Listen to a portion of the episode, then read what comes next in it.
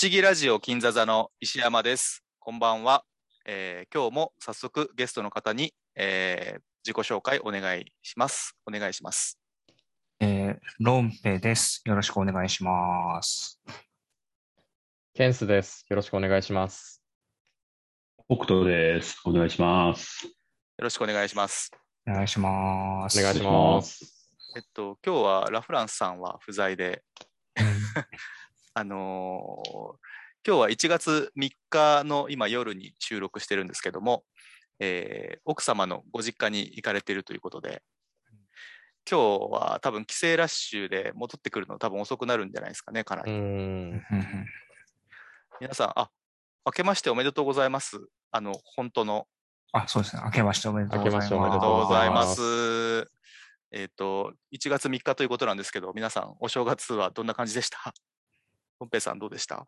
お正月は、1日自分の実家、2日奥さんの実家、はいはいはいはい。今日と明日が自由時間です。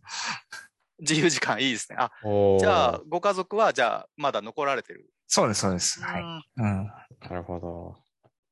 ケンさんは？いや、僕は1日には映画館で働いてましたね。まあ、あとは漫画の仕事も、あの、はいはいはいはい。あまりこう、休みとか暦関係ないんで、そうですよね。はい。まあ、ぼちぼちやってますけど、まあ、でうんも正月らしくのんびりするようなん感じもあるんで、まあ、あの、正月は実感してますね。北斗さんもさすがにお正月はのんびりされてるんですか、まあ、のんびり、のんびりはのんびりですね。のんびりはのんびり。あ、よかった。はいいつも忙しそうだから。ああ、そっかそっか。そうか。僕は三が日も、まあ、ちょいちょいちょっと仕事じみたことはしてて、うん、まあ、そんな、あの、でもなんか浮かれた気分は全然なかったですね。なんかちょっと年明けの仕事がちょっと、あれで準備しなきゃいけなくて、ちょっとちょこちょこやりつつって感じでしたけど、うん。えっと、今日はですね、えー、多分これ配信するのは1月か2月か、ちょっといつになるかな。ちょっとこれあんまりこう、なんて言うんだろう、急ぎで配信しなきゃいけない内容でもなくなると思うんで、えーっと、ちょっとまあ、あの、タイミングのいい時に流れると思うので、あんまりお正月感はそうか。関係ないかもしれないんですけど、うん。えーっと、ちょっとですね、面白い雑談になればいいかなと思ってて、うんうん。えーデートにおける映画のチョイスの仕方？の話？なんすかね。まあ、そもそも映画で、こう、映画をデートに使うっていうのは、皆さんやられるんですかね？なんか、私は今43歳ですけど、若い頃はやっぱりデートっていうと、の選択肢の一つとして結構映画に行くっていうのは大きかったような気がしますけども。ケンスさんとかお若いですけど、どうなんですか？あ、僕は普通に恋人との映画行ったりしますけど、でもその一般論としての、ええなんていうんですか、じゃあ映画にデートに行こうかっていうよりはうん、僕はもう少しこう映画でデート行くっていうのが、こういうリスクがあって、こういうことができるみたいなのを自覚した上で誘ってるんで、ええ。向こうも分かってて、その、こいつと映画を見に行くっていうのはこういうことだっていうのを分かってて、言ってくれてるところはあると思います。どういうこと？どういうこと？映画に行くといや、あ何が起きる？の、そう、僕がだからさ、うんその、あ、明らかに向こうよりも、うん、こう、映画見る姿勢とか熱量に差があるまあまあそうですよね。うん状。態だから、うんうん。まあそれも踏まえた上で、なるほどね。あの、一緒に行くって感じですね。あんまりこう、じゃあ気軽な感じじゃないってことだ。いや あのでもい、うん、なんか、その、まあそこはお互い分かった上で言ってるから、うんうんうんあの、別に大丈夫なんだと思うんですけど、だから僕から気軽になんかその、映画ををデートに使うって感覚はないです、なるほどねもはや。うんい。や、一般的にえ映画、デートで映画に行くって、その映画自体の内容とかは割とこう、ないがしろというか、デートそのものがメインで、あくまで、その、なんていうか、遊びの一環の映画ですもんね。うんそのデートと映画に関して言うと。うん。ロンペさんとかはいい行くんすか？若い頃はうん。行ってましたね。うんえー、でもその頻度っていうのはやっぱ人によりますね。そのあ相手？によよる相手によるか。うん、と思います。はい。あんまり映画好きな人じゃない、映画館にい行くのが好きじゃないって人もまあ、いますかね。うーん。まあやっぱりそれほど映画に興味がない人だと、うんうんそれ、なんだろう、じ自分が見る回数に対して誘わなくなる。ああ、まあそれはそうですよね。うん。うん。まあ、と2時間座らせなきゃいけないっていうのが、うんうんうんまあ、時間が限られてる、例えば、遠距離恋愛してる2人とかで、1日しか時間がないのに映画に使うっていうのも、もしかしたら、あ、あのー時間がもったいないと思う人もいるかもしれないですしね。うん。うんそこは見極めないとって感じだと思いますね。え、北斗北斗さんは？そうですね。結構行かれるんですか、いや、やっぱ、そんなにいかないですかね。あ最近は特に。あの、そもそも映画が好きじゃないってことはあんまり仲良くならないですけど、あ、うんうん。ああ、そうかそうか。はいはい。あれかな映画が好きな男の人ほどデートにあんまり映画使わないかもしれないですね。いや、それは、うん。熱量とかの違いが浮き彫りになっちゃうかもしれないですけどね。まあ、もしくは、ひいてはね、大きな失敗をしてるかどうかに関わってくると思います。だから映画好きな人の方が失敗してるんだ、多分。うん、つうわけでですね、今回は、えー映画におけるやらかし映画チョイスの話をしたいんですが、えーと皆さんね映画デート失敗談の回そうですね。。ここに集まってくださっている方は、えー一つはエピソードを用意していただいてるんですが、みんな失敗してるという。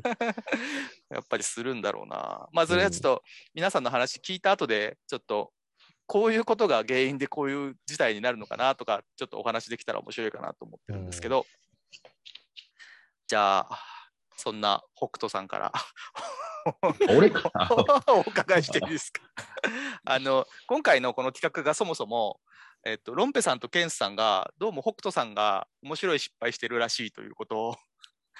いや、うん。違うんですよ。ロンペさんがうん、北斗さんのエピソードを聞きたいから、こういう収録をしましししたいね、みたいな話をしてたんですよ。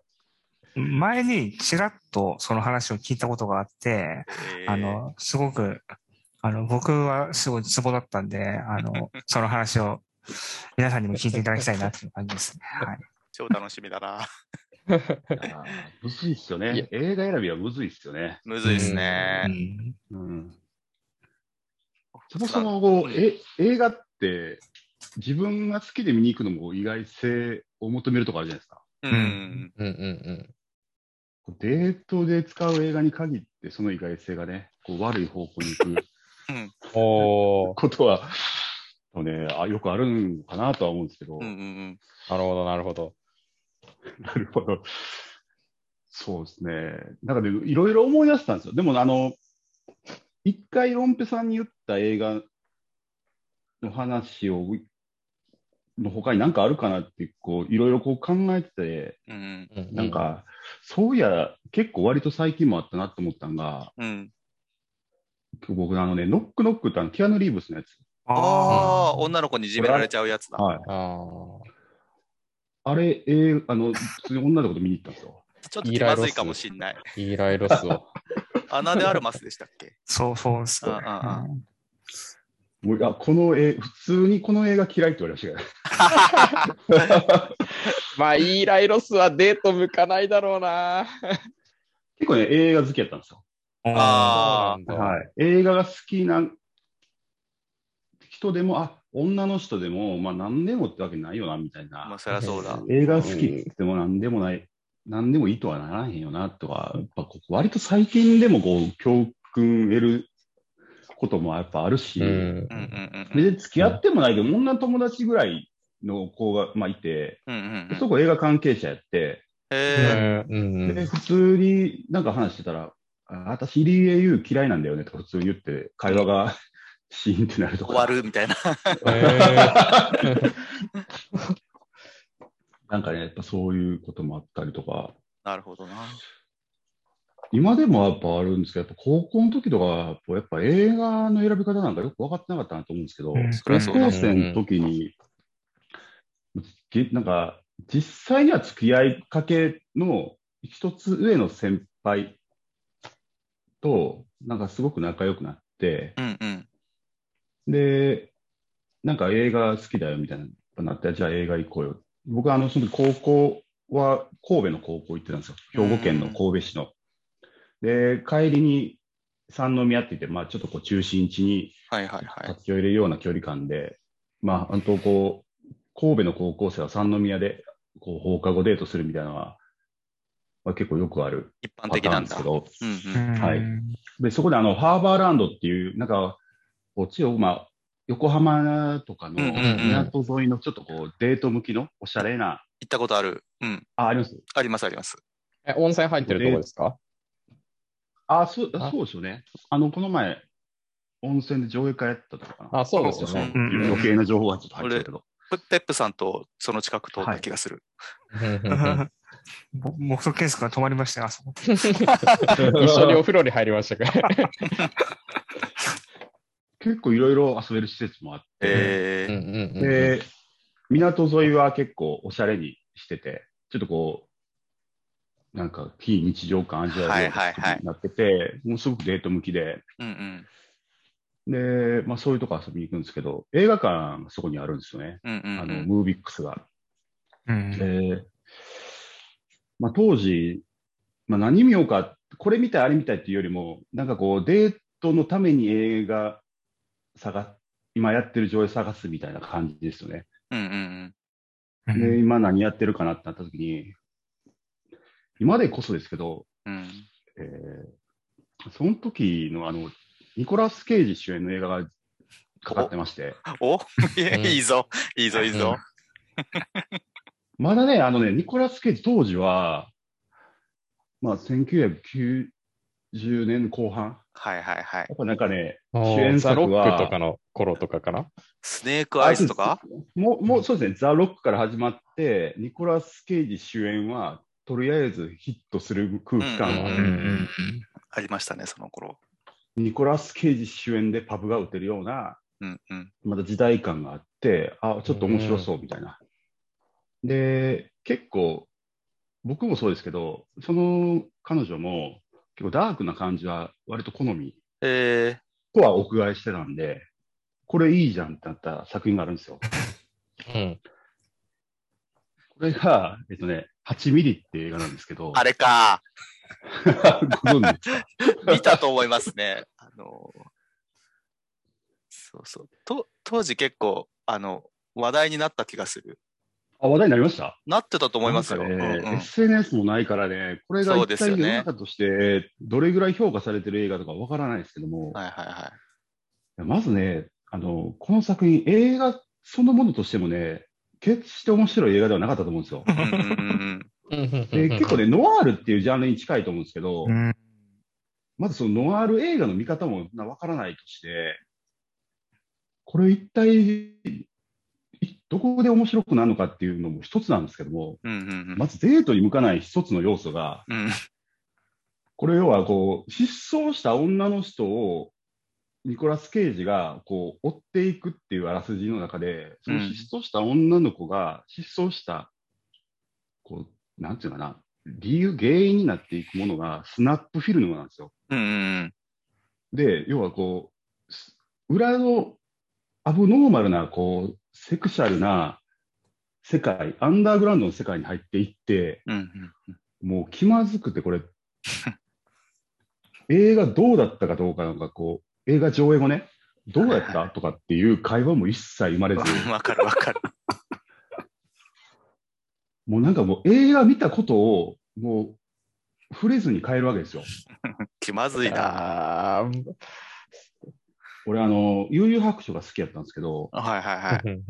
あのね、結構後半の 潜水のくだりとか？潜水っていうあはいはいはい。キャラクターがいて、潜水が闇落ちする理由はね、黒の章っていうね、はいはいはい。あのビデオテープはいで、はいはい。人間のそのこう悪行を目の当たりにして、人なんてもう別にいらないんじゃないってなる瞬間があるんですけど、そうですね。マジで俺この映画見ながら、その俺も潜水の気分ってこういう気分なんだなと思いながら、あの、ずっともう何がおもろい。なんか多分ね、一人で見てたら。改めて見直すと割と味わい深い映画なんかもしれないですけど、もうその時はもうマジで、なんで俺この映画選んだんやろな。で、本当にもうなんかもう映画のことなんか1ミリも情報入ってこず、はいはいはい。うわ、早く、もうなんか途中で、もう思んないから、もう出ようぜっていう男気もなく。ただただ映画が終わることだけをこう、待ちに待ち、なんかもう無言で帰っていくっていう、気まずい一日を過ごした、もうトラウマになる映画ですね。ちなみにその彼女と。その彼女とはどうなったんですか？いや、これはまだね、まあ他にもいろいろな理由があって、なんこう、実際にはお付き合いすることもなく、その映画のせいではない。一応ないとは思ってるんですけど、どうかな？一員から一員かもしれないな。うん一員かもしれないですね。そこから何も盛り上がることもなく、うん大失敗した映画ですね。主演だ、主演、は役者主演の役者だけで作品を選んだらあかんな。でも、これはもう本当にもう肝に銘じましたね。うんなんかネットで調べていくこともできないし、そう。昔の方がやっぱありがちですよね、そういうのはね。うん多分99年だからうん、多分そういう、まあネットあった、あった時代なんですけど、調べようと思えば調べられ調べよう調べようっていう、もう、なんつうんでしょうね。感覚がないんですよねそうですね。しかもね、だから i モードとかがまだやっとですよね。多分やっと出てきた頃ですね、これ。はいはいはい。99年。うん。高一なんで。うんうんうん。ああ、そうか。いや、多分まだ全然じゃないかな。うん。でもこれ今見ると結構脚本アンドリュー・ケビン・ウォーカーとか、そう、ちょっと。セブンのね、感じをちょっと出したかったのかもしれないですね。うん、でもまあ、なんでしょうね。その前の年がシティ・オブ・エンジェルとスネーク・アイズなんですよね。スネークアイズぐらいからなんかニコラス・ケイジちょっとケイチついた感じしますよね。あれは面白いんだけど、なんか、うん。いや、でもその前が、それこそザ・ロック、コーンエア、フェイスオフみたいな感じで、もう大作うん。はいはいはい。で、まあその雰囲気で来て、やっぱりちょっとこの8ミリは経路が違うというような、うん。ちょっと変態的な感じなんですかね。うん、今の、うんあの、なんでしょう、キャリアにつながるような感じ。はいはいはいああ、本人がね、実際うんアダルトビデオのすごいなるほどね。コレクターだったりもしますもんね。多分そのスナッフフィルムみたいな言葉を僕この映画で初めて知ったかなってことああ、あの、うんビデオドロームってクローネンバーグの映画でスナフフィルムの話ですよね、あれね。なるほど。じゃあ、なんかそ、の僕は見てないんだな。うんこれ、ホワキン・フェニックスとか、ピーター・ストーメアとか結構ね、そうなんですよう。ん、キャスリン・キーナーも出てるし。ちなみに今見放題ではないので、なるほ。ど。アマゾンプライムでお金を払えば見れますっていう感じですね。あ、でもノーマン・リーダースも出てる。おすすめ。できるようなエピソードじゃないですよね、これね。でも今見たら意外と面白いかもしれないですよ。うんうんそれはあるでしょうね。その時もう隣が気になって気になってしょうがなくて、まあ、全ただ然デートに向いてなかった楽しい向いてはないでしょうね。いや、僕もね、当時見たんですけど、この映画うんうん。多分それ以来一回も見てない。見直してない。ああ、なるほどね。あなるほどありがとうございました8ミリの話をしてる人はあんまりいないでしょう。いないでしょうね。うん あのー、あの人のエイトマイルって映画もこの辺の時代じゃなかったでしたっけ？あの人何でしたっけ？エイトマイルの人、ラッパーの人エミネムですかね。あ、エミネムのなんか映画ありましたよね、エイトマイル。ありましたい。やいや、も確かにももっと全然後だと思います。そうでしたっけ？はいはいはい。うん。そっかそっか。はい。じゃあじゃあじゃあ、続きましてはどなたがいきますか？うじゃあ僕行こうかな。はい。あの、私、石山はですね、ちょっと3本ほど、多い。ちょっと心当たりがありまして、あのちょっと一個ずつ言っていくとそう。一個ずつ言っていくとちょっと時間かかるんで、ちょっとざざっといきますけど、えっと、1992年にん、えー私、えー14歳なんですが、うん。12ですね。そう。あ新潟の、えっと、とある、もう今はない映画館で、えっと、もはや、その、一緒に行った女の子の、もう顔も名前も覚えてない、ええそそのデートだけで終わった女の子がいまして、え、それは失敗したからですか？そうだと思いますけどね。あんまり記憶がない辛い思い出。えっと、飯田ジョージ監督のナイトヘッドを見に行って、で、しかも結構たくさんいて立ち見だったんですよね、一番後ろで。それもあって、まあ2時間弱の映画だったと思うんですけど、まあ多分疲れちゃったのもあって、集中力も持たないし、えー結構なんか血の海の中で武田真治が絶叫するシーンみたいのがあって、多分結構血血が出る映画だったと思うんで、まあちょっと女性にはあんまり受けの良くない映画だったかなと思うし、あとあれ一応シリーズっていうかテレビ版があって、あその最後に劇場版っていう流れだったんですよね。うん多分、その子はそのドラマ版をおそらく見ていなかったんでしょうし、多分、ちんぷんかんぷんだったと思う思うし、全然多分楽しくなかったなと今にして思いますね。多分、その人のことを全然覚えてないとこを見ると多分それで終わりだったんだなと思ってます。うん。で、続きまして、その8年後、えー2000年の、えー12月24日、お クリスマスイブにね。えーっと、公開の翌日、えーラース・フォントリアー監督の、えーダンダンサー・イン・ザ・ダーやだ予感がするよ。ク、ダンサー・イン・ザ・ダーク、私22歳ですね、この時。うんえーっと、しかも、これは、えーっと、マイカル本木っていう、もう今はなき、えーちょっとおしゃれな、なんていうの、ショッピングモールの走りですね、マイカル本木っていうのが当時ありまして、今はもうないんですが、そこの映画館でわざわざ結構時間かけて行って見たんですよね。で、えーあんな映画だとは全く思わずに見まして、なんかビョークの、ビョーク好きだったんで、その歌がたくさん聴けるミュージカルかなと思って見に行って、うんまあ間違ってない。間違ってはないです。合鎮しましてですね。えー。うん えーと、その人とは結構その後も長く、まあ、結構付き合いの長かった人だったんで、そんなにその映画でダメになったとかってことはなかったんですが、まあ、うんうん。えーいずれお別れすることになる彼女と行きました、その当時。うんうん。